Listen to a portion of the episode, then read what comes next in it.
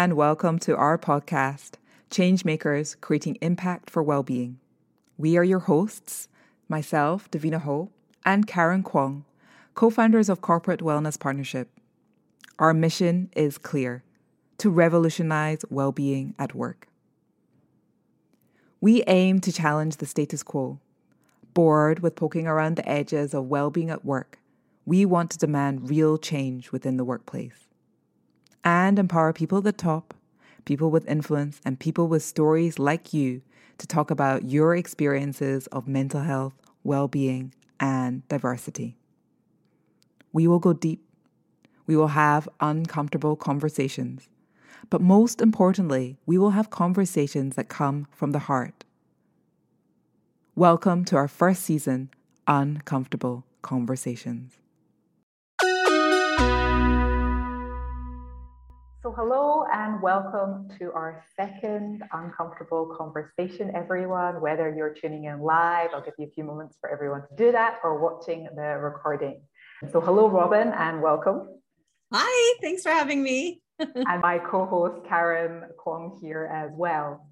So my name is Davina and I set up Corporate Wellness Partnership along with Karen earlier this year. And I'm pleased to present our second uncomfortable conversation. Last month on World Mental Health Day, we did diversity and mental health at work. And today we're going to be talking about parenting and work in the times of COVID. So some of the people I speak to have children. They found out that their employers have been really supportive during this time, giving them extra time off, maybe making their appraisal slightly easier. But then again, on the other hand, we've heard awful stories and found that some employers have completely ignored the fact that work and home life has no boundaries anymore. So, how do you navigate this world of work and parenting? So, I'm super excited that we have parenting expert Robbin McManne here. Robbin's work focuses on building and strengthening the parent-child relationship so that children grow up with a resilience, confidence, and strong emotional intelligence. She works with parents to help them understand their own emotions and frustrations in parenting so they can help build their children's sense of self without losing themselves in the process. And in October 2018, Robbin released her first book, and this is uh, something that I need to put on my um, book list to read for sure, is The Yelling Cure, how stress less and get your kids to cooperate without threats and punishment. I think you should write one for dogs as well, Robbin. I have a dog and I constantly him threats and punishments to get him what I want to do. Same with my dog. yeah.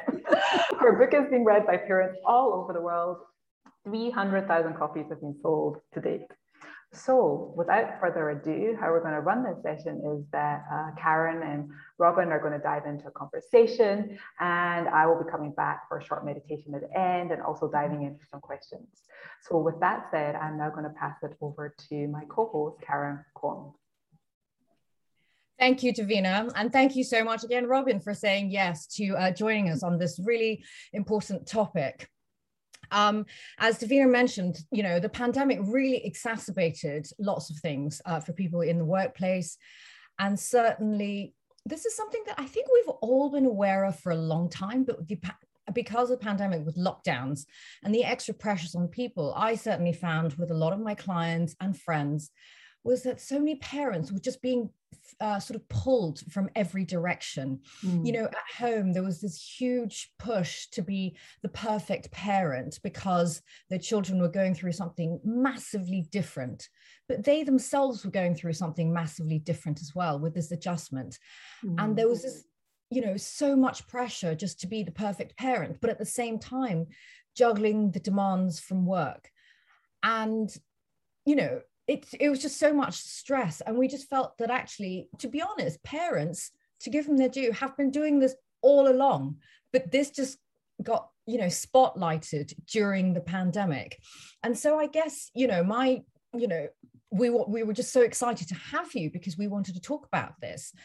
And you know, my first question to you, Robbin, would be: What are the key challenges that face parents in, you know, not just in this pandemic, but in general, um, that would be really helpful for you to elucidate. Thank you. Yeah, yeah. Well, uh, I just want to say thank you for having me, and I'll give you, you know, aside from what Davina said, thank you for that introduction. I am a mom of two boys, and I come to this work after being a really frustrated, overwhelmed mom, and really angry, and I yelled a lot. And so I just want the people listening to know that I don't come to this thinking that I have it all figured out. You know, this was a really tough journey for me from the beginning when I first had my first son and my two boys are now 16 and almost 14 and uh, and so i just i want to say that. And i and i come from a corporate career in marketing and so i have been in that corporate realm as well.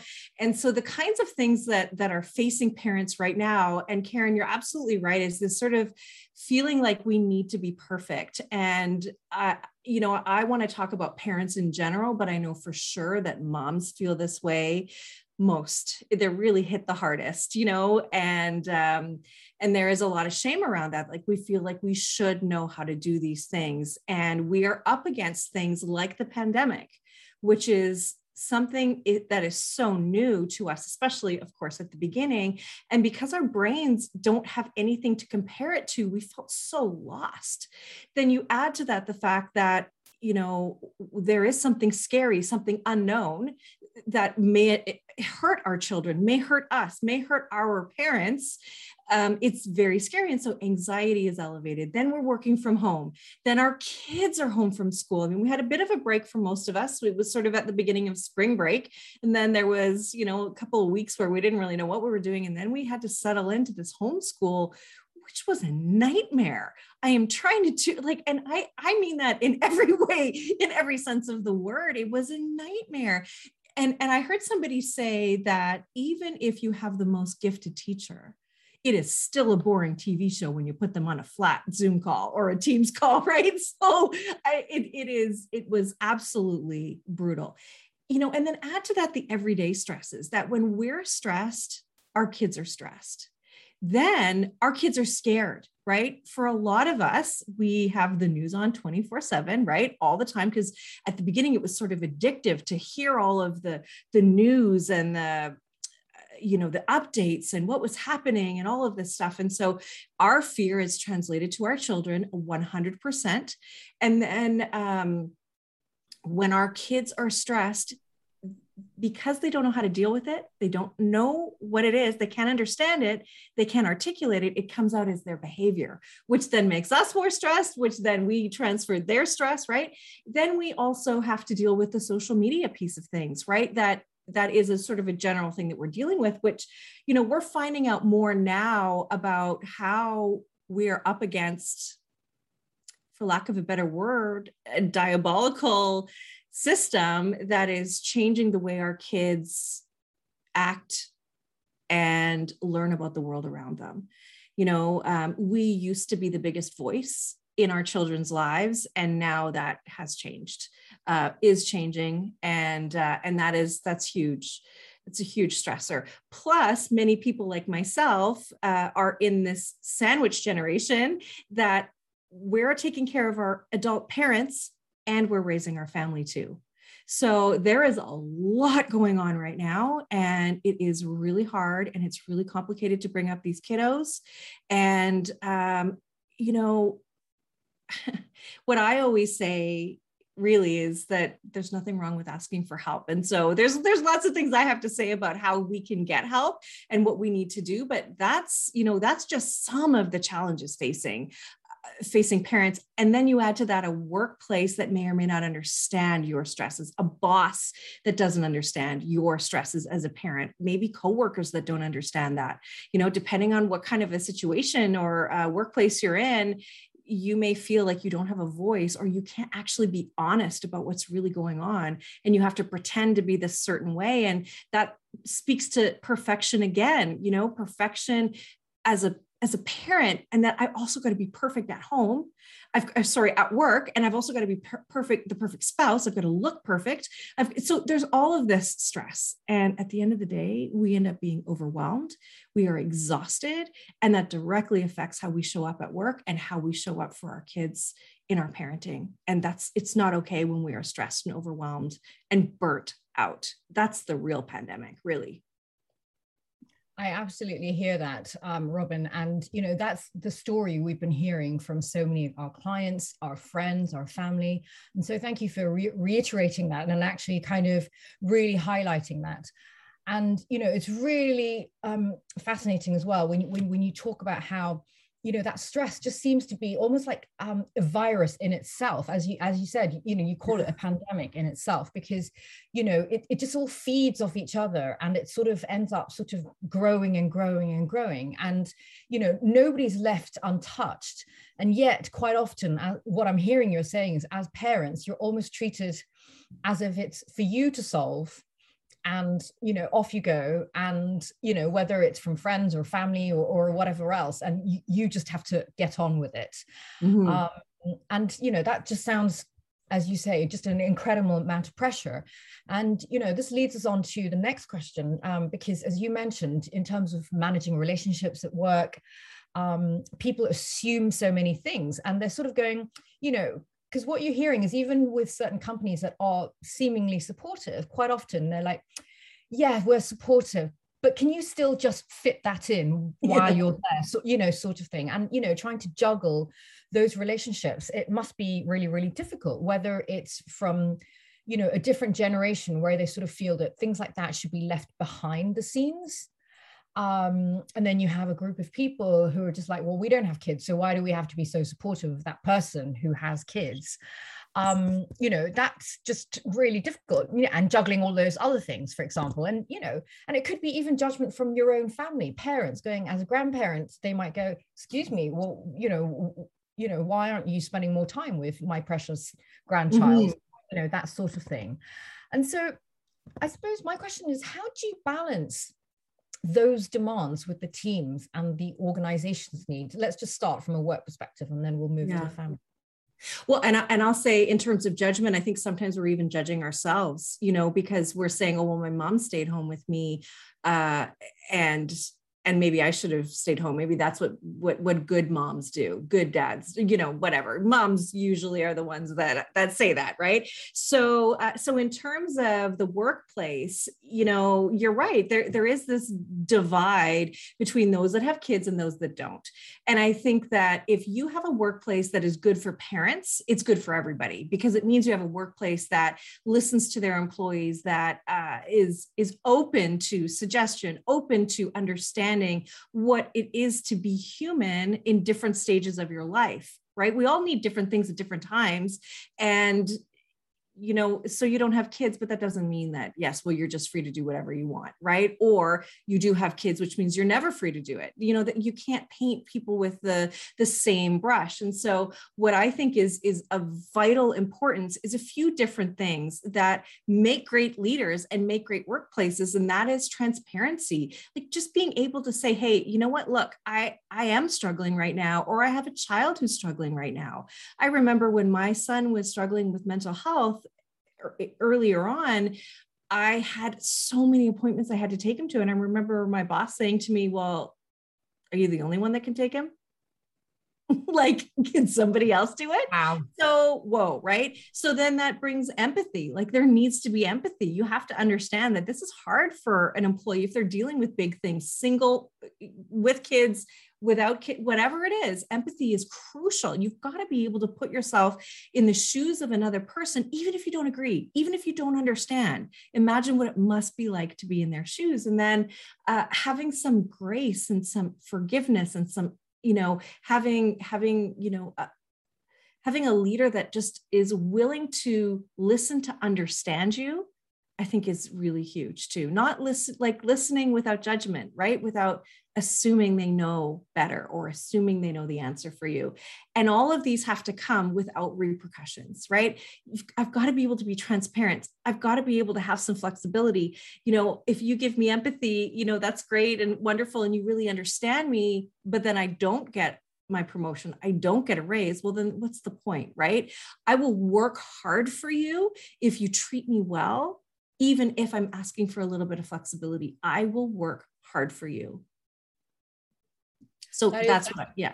Yeah, no, and that's really incredible that you say that because, you know, obviously these are things that require essentially what you're just saying is actually human skills, right? Like this is just it, it, this is like having a normal conversation with absolutely anybody. This is just what, if you relate with me, whether we're in a workplace or at home or with your friends, can you just be a little bit kinder and a little bit, you know, just listen a bit and flex with me? I will flex with you. I mean, that's just the human relationship. And that's what Davina and I are trying to say that actually organizations, the more we bring in the human, yeah. rather than sort of this as you know this divide of you know them and us i think it might just work a little bit better but i'm going to throw a little bit of a spanner in the works here and just say robbin but you're also highlighting that you might have to put quite a lot of pressure on yourself as a parent to ask for these things. How do we sort of almost open up these conversations and for Div- davina and i in our work and in your work robbin to sort of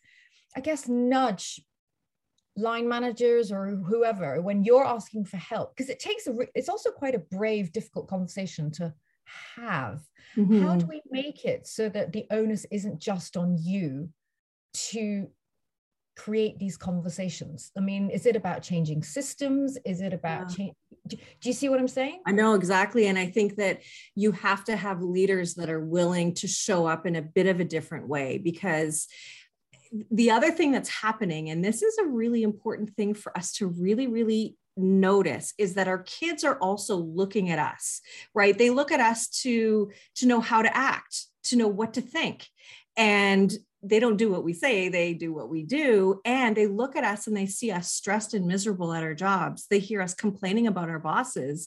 And they are saying now, we're looking at Gen Z saying, I'm not going to do that. I'm not going to work like my mom does, right? Or my dad does. I'm not going to do that, right? So we've got to know that there needs to be a shift in general, right? That, that this hustle that we have, that we work so, so hard and we still get just the regular paycheck, even though we've put in extra hours and extra effort and all this kind of stuff, right? So that's got to change. And I think that's what the pandemic has shown us is that we can get the job done with flexibility at home without a big commute and I can actually spend more time with my family.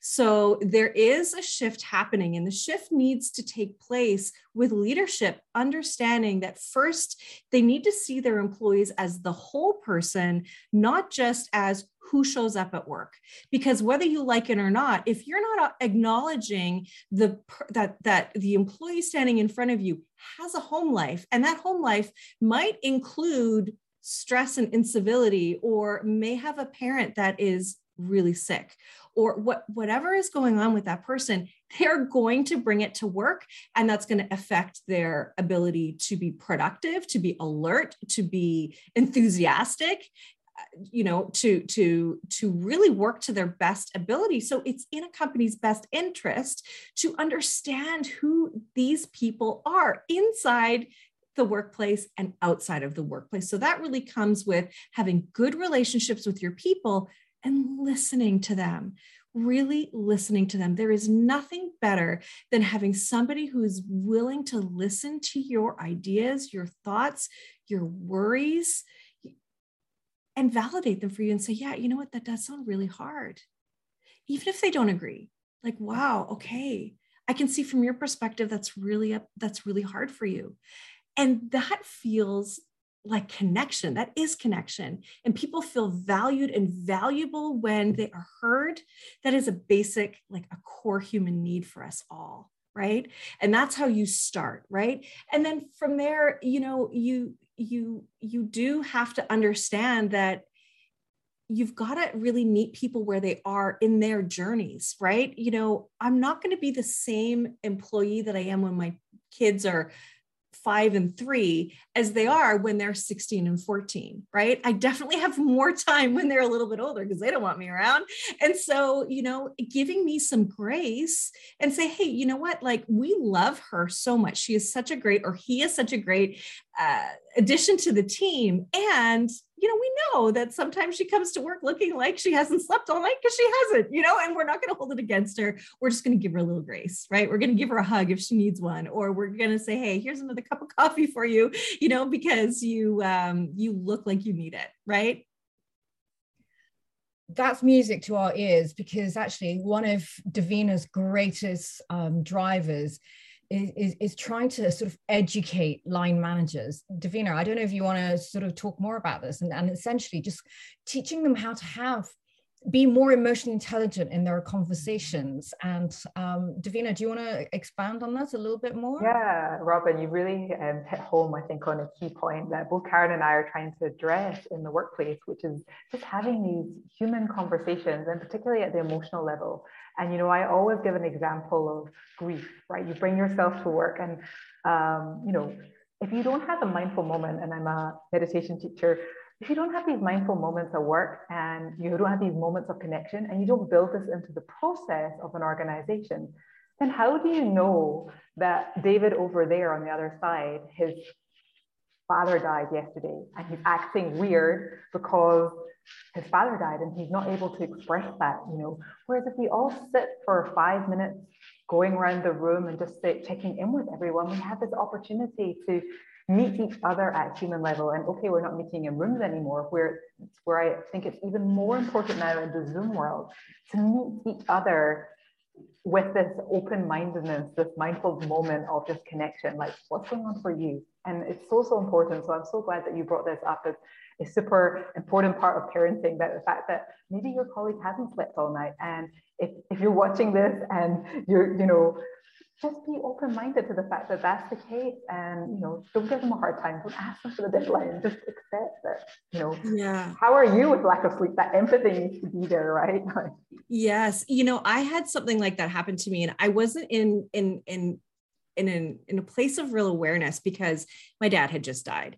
And we had this huge event that we were launching. It was a big deal. We were launching it for the country and uh, it had to be perfect. And i remember snap and i'm not somebody who has a really bad temper. And i snapped at somebody felt very um, sure that that person deserved it at the time you know and thankfully this person was mature enough to call me you know a couple weeks later and say you know robbin that was surprising that you kind of reacted that way. I just wanted to check in with you. Are you doing okay? And i just burst out crying and i said you know my dad died six weeks ago. And and we were both like oh that's why you know like i just didn't even think about it right? And so just that that that kindness that curiosity like that doesn't seem like you like what is going on you know? And i've worked with so many people who are so smart but they lack that emotional intelligence. And it that's the part that matters to be able to understand other people and yourself. And you're so right davina in terms of that emotional piece. If we're not feeling them we're shoving it down and whether we like it or not it's coming out somewhere and it might just be all over your coworkers you know like with me. I didn't mean to and i didn't realize it and thankfully i was given the grace you know. So so great to hear. Yeah. No and it's and it's so important as you say and you know the, the theme that keeps coming back up is is just the fact that actually we have to essentially what I'm hearing is that we have to put people over systems first because actually they're what push it their people are the the you know people always talk about um, companies always talk about people as being the biggest assets of, of any business or any organization but yet we don't necessarily behave in that manner. Um, so people first um, should be important. Um, and the second thing is also you know but also if you think about how we're rewarded in terms of salaries etc you know you know, company values always come up on on websites and on marketing and all of that sort of stuff but if you think about things like compensation it's always on what you produce mm-hmm. as opposed to your behaviors but in actual fact you know your behaviors are what essentially determine whether or not something gets done well or average. Mm. because you know if a team is functioning well and is you know um, basically a whole organization or a whole individual you know you relate better with others and then the product is just going to be so much more extra right? Because you're going to go right i'm going to polish this really well so that it's going to like kind of you know bing or bam or whatever else you know. Whereas if you're sort of not really engaged in your work you're just going to go yeah i'm just sort of half doing it etc but yet those sorts of behaviors don't really get recognized within an organization. They typically just kind of people just go yes well yes robbin we want you to be a team player but frankly you're only going to get paid if you deliver on x y or z yeah um, so so you know davina and i are also so keen on sort of looking at how that shift can happen. Like how can we have those difficult conversations? How can we move things so that actually we address the things that really matter? Because even if you turn around and say we're all about the money as an organization that would be honest at least wouldn't it? Well it would be but even if you said that i would be like well okay so how do we bring in the how do we show the money? Well actually happy individuals people with good mental physical financial social family well-being they're the ones who are going to step up aren't they they're mm-hmm. the ones who are going to turn around and go, this organization is shifting in this manner. So we as humans are way more flexible as individuals to shift with you, as opposed to an AI machine that only knows how to respond one way. Mm-hmm. Um, so for us, you know, it's much more about treating the organization as individuals as well as, as dynamic, putting people before systems and sort of saying, actually, we won't progress if we don't treat everybody with respect and to your point with grace. Um, yeah. Absolutely. And and I think that what's actually good for business is treating your people so that they are, show up with enthusiasm so that they want to work there. And so what we have to do is we have to recognize that okay we've got to be as honest as, as we can be. And and and that's what's great about you is you come into a corporation and you can sort of see okay where where are there some deficiencies here right? Because when you're in it you may not realize it right? Depending on where your position is in the company. Uh, usually somebody knows but if if if if you can recognize that and also to put yourself in a position where you are a leader in retaining and recruiting good people, it means that they have to be taken care of, right? If you, that's really, if, if you if you really want to talk about money that's where the money is is the better you know the better you are to your people the harder they'll work for you the more they'll stay with you and the more they will brag about how wonderful of a place it is to work to their friends and you will get you will get the best talent and you will retain the best talent. And I would venture to guess that there are people that are willing to take a bit of a lesser paycheck to have transparency, to have flexibility, and have a working environment that is truly open and honest instead of one where it is just you, you, go to work you hustle there's you know only if you make the numbers do you get recognized where there isn't a lot of love in the company empathy or any of those emotional um, intelligence you know pieces available. Robbin i wanted to touch on a point you made earlier and you're kind of bringing up here which is um, super important. And i think uh, needs to be addressed. And that's women and mothers. So it can be either you have children or maybe you don't have children. But i feel like women are taking the burden of the pandemic home home life, um, school care, uh, schooling from yeah. home, all of this thing more. And um, what what specifically do, advice do you have for a mothers and and b organizations? How can you support um, those mothers in terms of? And we spoke a little bit about the emotional part as well, but you know, and flexibility. But you know, are there are, are there other ways that uh, women can be supported um, and, and that whole journey i think of motherhood you know having children and, and rethinking careers um, needs to be done from a much bigger level than, than even just like homeschooling and, and taking your children some time off to look after your children's uh, education. But um, you know, what are, what are your thoughts on, on that, that big trend of women leaving the workplace and droves because of the pandemic? There is a huge trend, uh, and and actually, um, according to the Mom Project, 43% of women will leave their careers when their home life becomes too complicated. They'll leave their careers. And it costs an estimated 30% of somebody's yearly salary to replace them, right? And what women bring, and so there's a bias against women who are moms or who maybe are in those child bearing years maybe just gotten married you know you know that it's coming basically right? And uh and i think that you know there is a bias there whether you admit it or not that oh great you know she's probably going to you know this is going to be a problem later whether you admit it or not right? You're thinking it. I mean of course i'm not saying i wouldn't have thought it too but that you know she's probably going to go at some point have a maternity leave and depending on where you are in the world that maternity leave is going to be different uh different amount of time. Here where i live it's a year and that's a significant you know time to be away and that has to be replaced. Hopefully it's replaced. Sometimes it's not but you also have to remember that uh, that what women can bring to the workplace makes them natural leaders. And when you become a parent, you really do change who you are.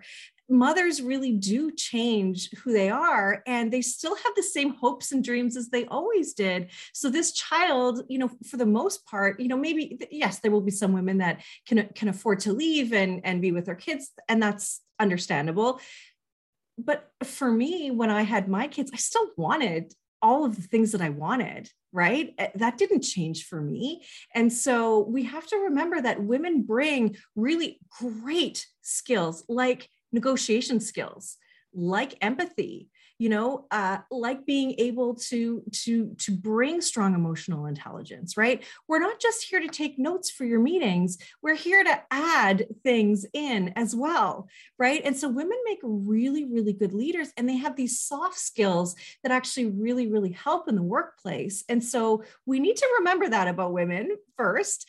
And you know as a as a woman and and and as you know i've had all of you know these experiences in my myself as an entrepreneur and then as a uh, you know as a professional we do have to get over this perfection piece. We have to get over that that we it, it's okay to make mistakes. Like that is actually what it is to be human and let's not forget that right? And and that if you really want a good, happy life where you feel connected at home and at work and with your friends and with your family, we've got to let go of being perfect and we have to ask for help. Right? We have to ask for help. And I know that's not easy to do, right? Because it means that we're going to be vulnerable. But I can tell you that for a long time, I pretended like everything was okay for me with my work when it wasn't at home. Like I, I just I, I I'm I'm a sort of a friendly, bubbly person anyway, but life was falling apart at home for me in my with my kids and um and it wasn't until I actually was vulnerable with my boss and I said, I got to tell you, like there's some stuff going on and it's pretty big and it's pretty heavy and it's really affecting me. So I just really need you to know and my relationship completely changed with him after that. Thankfully you know i had a boss that was willing to listen.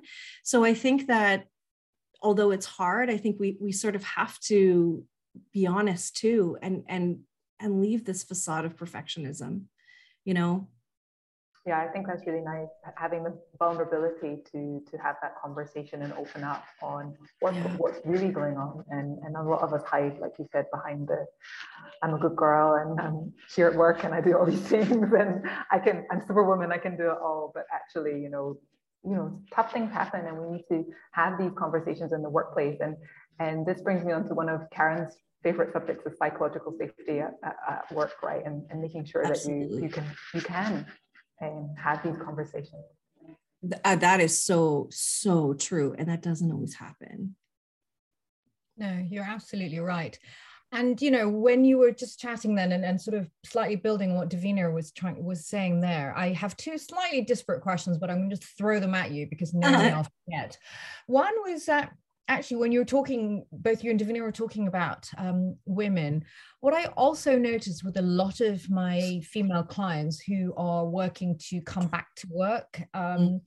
you know there's so many emotions about having had children you know all the way from uh, there's a perception that bosses see them as like some child factory like oh she's only going to come back because that was her first you know so there's there's all that judgment already um, and then equally there's judgment at home going okay when am i going to get my second you know or grandchild or whatever you know and there's yeah. that there is sometimes that whole managing actually your relationship with your partner at home for example yeah. and sometimes they are not necessarily as supportive of you going back to work weirdly enough and then you know there's also that whole okay even if that's all rosy a lot of women um, that I've worked with who said, you know, shall I come back for say three days a week because I'd like to spend more time at home with my child? Um, but what I've noticed with a lot of them is that they said, actually, the reality is, is that I'm doing exactly the same job, but in three days. And so now I've basically taken a pay cut. Yeah. I'm just as stressed as before, and um, you know, it's it. There's this sort of very kind of unbalanced thing going on. So I have sort of that question around any advice or how do you manage that, and then you know, following on from that, both of you um talked a lot about essentially, you know, the, the, suffering and and the, the you know kind of having to pretend etc i suppose mm-hmm. the question to kind of follow on from that is how do we help parents be more resilient? So i know they're sort of slightly linked but not quite. So i'm sorry no i love it. robbin. I got it. I got it. I think the first thing that we all need to embrace is that it's temporary I think that is the first thing first, right? That these big emotions that maybe we feel after, you know, coming back to work. I personally, I don't know if I should admit it. I remember the first day I went back to work. I was so happy to go to work. I was I was on the highway going to my office. I had my music blaring. I was like, yes, finally, I, I'm free. And terrible, right? I know. And that is not what I expected. And I know I say terrible, but no judgment to myself. Like I just I had a really hard time you know, being a mom for the first time. Again, that's what brought me to this work. But um, so those big emotions are real. It's hard. It's hard. You know, there is no relationship like that where you have this beautiful child and they come from you, and maybe you've adopted, maybe there's another way you've had a child, whatever it is, that is a, a, a very deep, deep relationship. And it is emotional. And that's okay. Be emotional. It's okay. You know, and maybe it doesn't mean that you're crying at your desk. Maybe what you do is you take you take time. You decide that okay you know i'm going to take a 15 minute break from 2 to 2.15 i'm going to go to my car. I'm going to cry. I'm going to cry. I'm going to miss my baby. I'm going to you know do those things. And then i'm going to i'm going to honor those feelings right? Not push them down honor them. Say you know what? It is hard. I miss my baby like crazy. And i'm here at work now and now that i got it out i can i can be fine. And again it's temporary. It's not always going to be like that right? And you know the same thing with your partner. I think that this is all a part of the ebb and flow of life that you know uh, my husband and i have been together. We've been married for 18 years but we've been you know we've known each other more than half of our lives now. And so i do remember you know how how we were at the beginning of our marriage and then how we were like two ships passing in the night. It was like very like okay i got this you got this you go there i go there you got the sandwich i've got the you know the the crackers you know? Like it was just like very uh, transactional with our relationship but then it gets better, right? So you sort of have to embrace, okay. And I, I, love the idea of seasons. Like this is just a season we're in right now, and that's okay too. It doesn't mean it's going to be forever. And that's what we do in our parenting when we see behavior we don't like. That's what we do, you know, maybe with our spouses is that like, uh oh, is it going to be like this forever? And we just need to say okay this is what it is now. You know can i change it? Do i need to change it? Is this just survival for me right now? Whatever it is right? And and know that that's a that's a normal part of um, of life and especially as you're growing a family. Um, and then you said part time. yeah, don't do it. Don't fall for it. Unless you really, really know, unless you have really good examples in your company already of people time sharing uh, or job sharing, I should say, that I wouldn't do it. Uh, I, but I don't want to say that, you know, I don't want anyone to, you just go in with an open really with your eyes wide open because it's so true. Most of us who are professionals, and I'm sure both you, Davina and Karen, are the same way. Like you're go-getters. You're doing this because you you do like to work. You you feel uh, appreciation, and that's one thing that I'll say is that as as a mom who who has always worked while I've been a mom, I love working because it gives me uh, validation you know, it makes me feel smart and in control and powerful and like a leader. And I don't always feel that way at home when my kids aren't listening to me and I have a million things to do. And by the way, parenting is one of those equalizers you can be a CEO or you can be in the mailroom. But if you uh, both have kids, you're dealing with the same stuff at home, no matter what. Some you're both walking in with spit up on your shoulder and all of that stuff, right? So it it's it is you know we're all experiencing those things. So um so anyway, yeah, I would go in with an open really with your eyes wide open and and make sure you are really really clear and you have to have boundaries. We have to have boundaries for everything and that includes when we end our workday and i and i i want to just go on a little bit of a tangent karen just really quickly because what i want to say is that when we decide what time we're going to be done there is parkinson's law that says that i will get done what i need to get done in as much time as i give myself. So in other words if i was to prepare for this this talk that you that we're doing today uh you know we i've known for weeks that we're going to do it and i could do it earlier or i could just do it all the day before you know in the hours before whatever it is right? So the the task will ex- the time needed for a task will expand to the time that you need it. So when you say i've got to go at 4.15 today by o'clock you're like okay i better hustle and better focus to get done what i need to get done. So it actually makes you more productive. So know that that having a set time is really important. And then you know one thing that i teach parents is how to transition from home or sorry from work to their home to their family so they don't bring that stress with them which is a which is a key thing that i do when i work with companies and i work with wellness programs and that sort of thing as well. So th- those things are really key. So that's part of how you build resilience with parents is having those boundaries where you say i work until this time not going to apologize for it because I'm bringing my all to this job. And when I'm done, I'm done. Right. And maybe you you have an arrangement where you work a couple hours later, right? I would always go back, uh, personally would go back to my computer when the kids were done, just check a couple emails, do a couple things, and then, you know, be done for the end of the night. But in order to be resilient, at work and at home have that boundary and then when you transition uh, i'll just explain a little bit how you would transition and that is to first before you before you go to your home maybe you're sitting in your garage. Maybe you are in your office and, and the family's just in the next room depending on how your work situation is. But i want you to check in with yourself first. Like how am i feeling right now? Am i feeling agitated? Am i feeling silly? Am i feeling energized? Am i feeling exhausted? And not judge it just notice it. What is going on with me notice it, name it if you can, right? Try to name it. You know, where is it happening in your body? And then you you honor it, say, okay, that's what I'm feeling. And just the act of doing that, it actually sends a message to the part of your brain that's activated, the amygdala, and it says, okay, that's I'm going to calm it down because I know it. I've honored it. I've, I've, I've, accepted it. And it really is, it's called name it to tame it, where the left side of your brain releases soothing neurotransmitters to your amygdala to help you calm down. And then the next step is for you to set an intention, for you to say, okay, my intention is to not let my day impact the time with my kids. My intention is to listen more to my kids instead of lecturing, or my intention is to be present with them.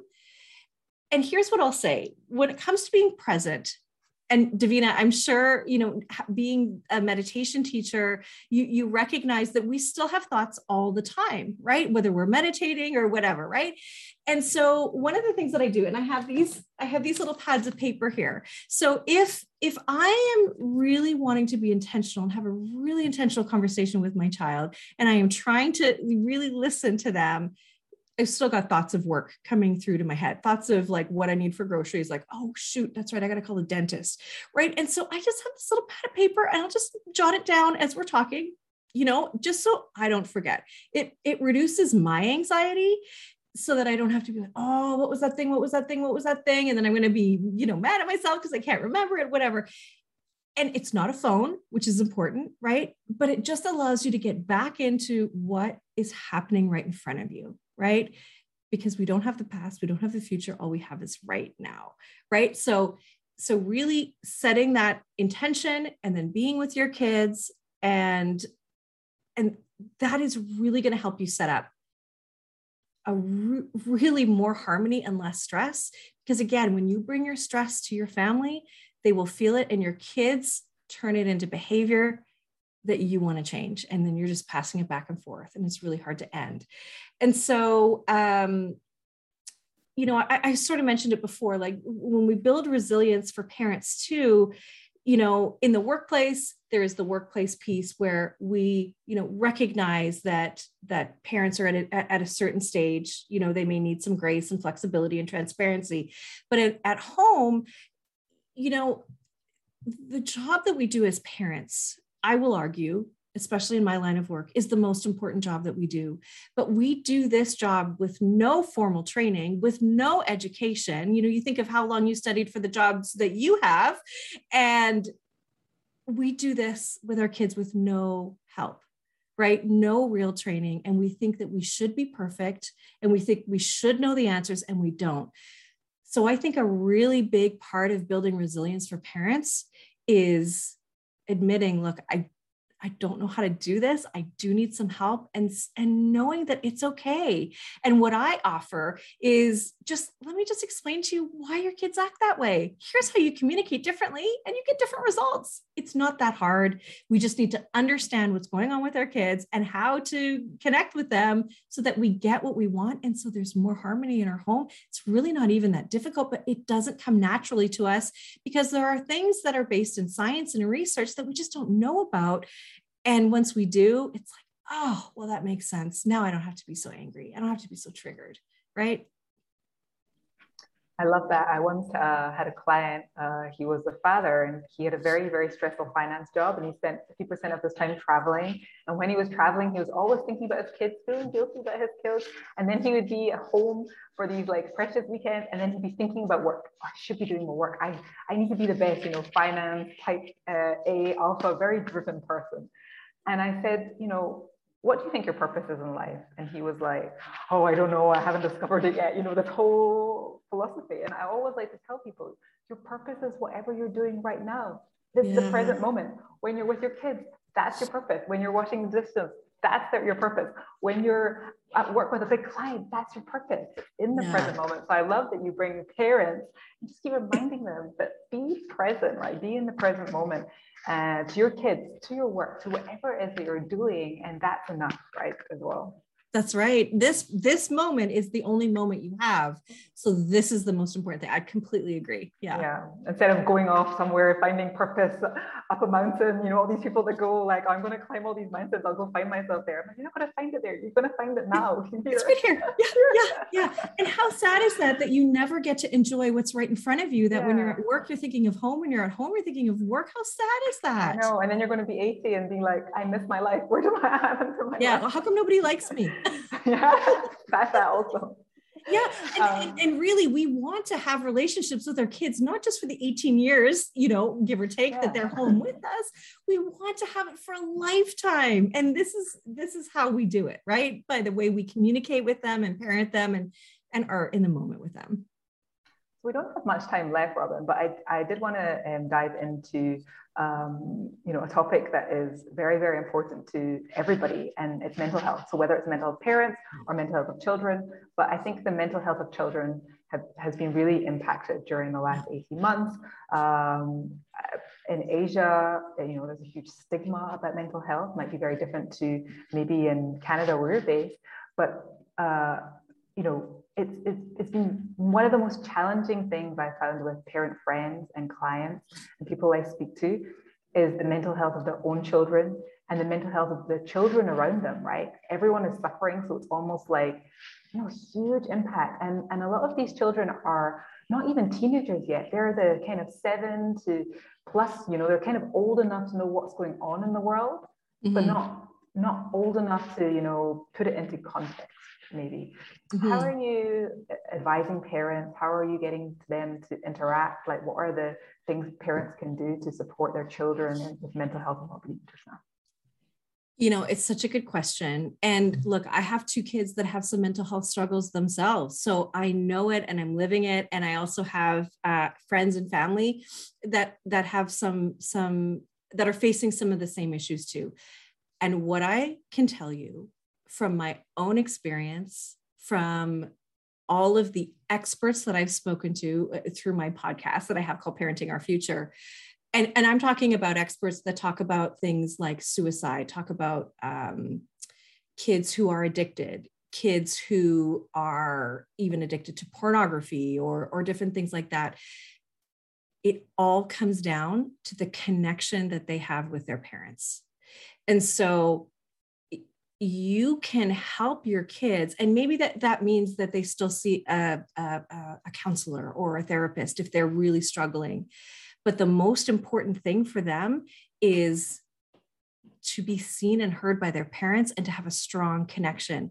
Because if you know, there's there's a there's a, a saying that I like that if you're not there for the broken toy moments, they won't come to you for the broken heart moments.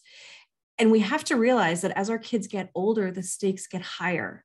And so, what we need to do is we need to talk a lot less and we need to listen a lot more as our kids grow. We need to solicit more ideas and thoughts from them. And we need to really, really listen to them. And we need them to see that we are a pillar of support for them no matter what what I believe is that we need to build relationships built on mutual trust and respect and on understanding and on communication so that your kids know that you are the trusted person in their lives. And when they make a mistake, which they will, because they're human and we're all human and we all make mistakes, that you are not there to judge them or criticize them, put them down, you know, say, I told you so, punish them, right? You are just there to say, you know what? How are we going to work this out? Right? How are we going to work this out together? How can I support you? How can I help you? I love you no matter what. And we need to we need to figure this out together and I'm here for you. That is that is really number 1 in helping your kids. And you've that connection allows you to see something's going on with them. You know, a lot of times parents will say, Well, I had no idea, right? Well, you know, we've got to build that connection. And that starts at an early age. And that starts you know with with not taking their behavior personally right? That starts with you you know understanding that they can't really communicate their feelings and needs to us. And so when it comes out as mom i hate you or dad you're the worst we go okay well hang on you know how come? Right? And it's not it's not personal it's not an attack. So you know that's really important. And i think we also have to model it. You know one of the things that i teach parents to do is to to really model living the language, living and demonstrating the language of feelings and needs. You know, for, for me to say, you know what, to my kids, like, I know I look upset, I am upset, you know, I've been crying and, and it has nothing to do with you. You know, mom's just having a hard day and I need to go and just have some quiet time by myself, right? Those are, you know, what I'm feeling, it's what I'm needing. And you go and you show them that right? You know and i i can tell you experiences where where one time my son i was really upset and he had done something that really really upset me and he's like i'm sorry and i was like not ready to forgive him yet to be honest. It was it was it was quite horrendous. And he's like no mom i'm going to do what you do. And i said okay. And he said mom tell me what you're feeling and i'm like oh well, I'm feeling embarrassed. I'm feeling disappointed. I'm feeling, you know, blah, blah. And he's like, mm-hmm, mm-hmm. And so it was just like, it's so adorable because you're growing adults who are emotionally intelligent when you can do that. Right. And so they can, and then when you see, you know, when you see them withdrawing and you see things happening with them that that could be a red flag, you know, hey, I can go to you and I know that you know that you can trust me uh, and it feels really good. It feels really good as a mom of teenagers who have had some big things go on in their lives. And for them to come to me, you know, even to say to me, like, I, don't tell dad, even, you know, that that's that's huge, right? And they know they're respected and loved and deeply loved. And those are those core basic human needs that really help us to, to know that you're loved unconditionally to to have connection to have empathy to have appreciation for not something you earn but just for who you are. You know all of those things make a difference in our mental well-being our physical well-being as well. So i, I hope that answers your question. I know that was a big long roundabout way of saying it but I, I i feel really passionate about that connection piece that was fantastic, Robbin. It definitely did answer answer my question. And um, it, we're unfortunately we're running out of time, and I always like to finish these sessions with a mindful moment. And given that we've been talking about mindfulness throughout the entire session and how important it is to be present, I feel like we just need to take a few minutes before the hour is up just to integrate some of the amazing insights and lessons that you've shared and case studies examples. So um, if you don't mind, we'll we'll do a quick meditation and then I'll wrap up and then that will be us. I love that.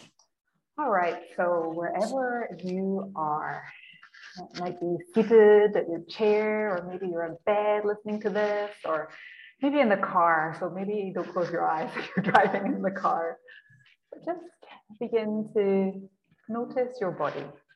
Where is your body? Notice the feet, where you're seated. And maybe you could just shrug the shoulders up to your ears and just let them drop back. Just notice if there's any tension in the shoulders and also the jaws. Often we find ourselves clenching our teeth unknowingly. Become super present to what's going on in the body right now. Maybe there's an ache or pain, or maybe there's sweaty palms, or your heartbeat's racing a little bit. Now begin to notice the breath. Gentle rise and fall of the breath as you breathe.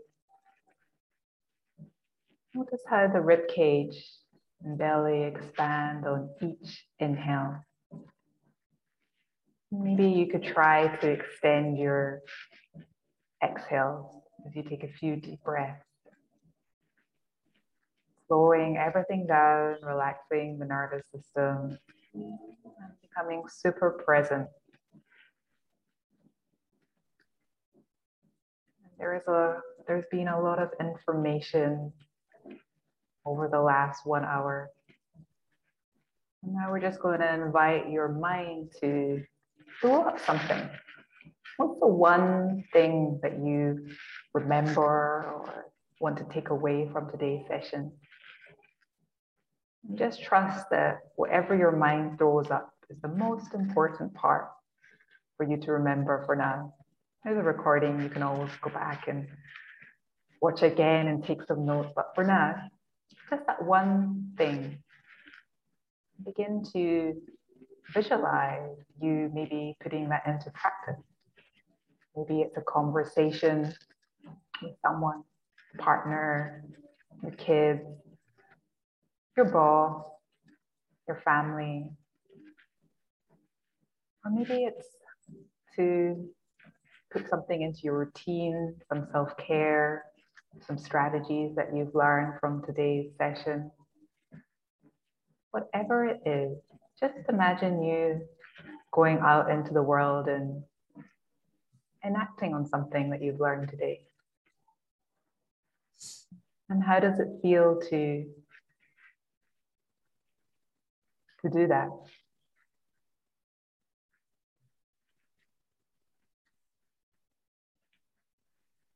And slowly, slowly begin to bring yourself back.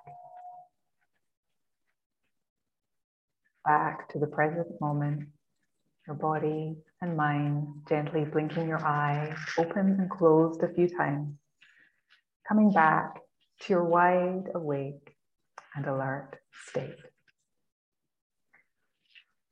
So, with that, Robbin, it has been an absolute pleasure to speak to you, share so many insights on this really magical topic that uh, is so important to so many people. And, like you said, we don't get lessons in this, and, and you're our expert here on this. So, um, so thank you so much for for for um, for being part of this conversation. And uh, you're on Instagram, right? You're is it at Robbin McManne is your handle? I'm at Robbin McManne underscore parent coach. Yes. underscore parent coach. I forgot yes. that, that part. Yeah, no, that's and, okay. And your book is available on your website and Amazon and all kind of major you, places. You can get it. Yeah, you can get it at, at my website and also at yellingcurebook.com. Um, okay, but I want to say to you both, thank you so much for inviting me, but also thank you for the work that you're doing. What you're doing is so important now, today's day and age. And, you know, thank you for acknowledging that the parents in the in these groups you know have been hit really hard and that you know they do need to be nurtured and recognized as well so i just want to say thank you so much i think that means a lot to parents yeah yeah. And and and yeah um, thank you. I think bringing parenthood into the corporate wellness space is so so important. And uh, people can learn so much uh, from you. And and it's, it's it's it's pretty much like you said you bring yourself to work but you're also bringing everything else that comes with that the, the whole baggage. So you best uh, you best support that. The, the organizations best begin to support that the best they can. Yeah. yeah. And Karen, thank you for staying up so late in the UK. It's uh, I think 1 a.m., 2 a.m. now. Oh my goodness. It's 2, it's 2 a.m. Oh. But listen, looking it's looking good. Um, no, no problem at all. Thank you, Robbin. Um, I just found that just so enjoyable, even though it's quite a tough topic. Um, but I found it really enjoyable. And Davina, to your point about uh, the meditation, what's the one thing I can take away is I just think to also partly to celebrate World Kindness Day is actually some compassion from absolutely everybody, but also to yourself would probably change the message just generally all around for everybody and really shift conversations. I think that's probably my biggest takeaway from today's conversation, actually. Wow. Thanks for sharing that, Karen. And I forgot, you're right, it was World Kindness Day today. So, yes, uh, uh, that's great. Thanks for reminding me. You gave me chills, Karen. That was beautiful no problem. Thank you. And thanks everybody for showing up. I hope you enjoyed yeah. it. Thank you. Thank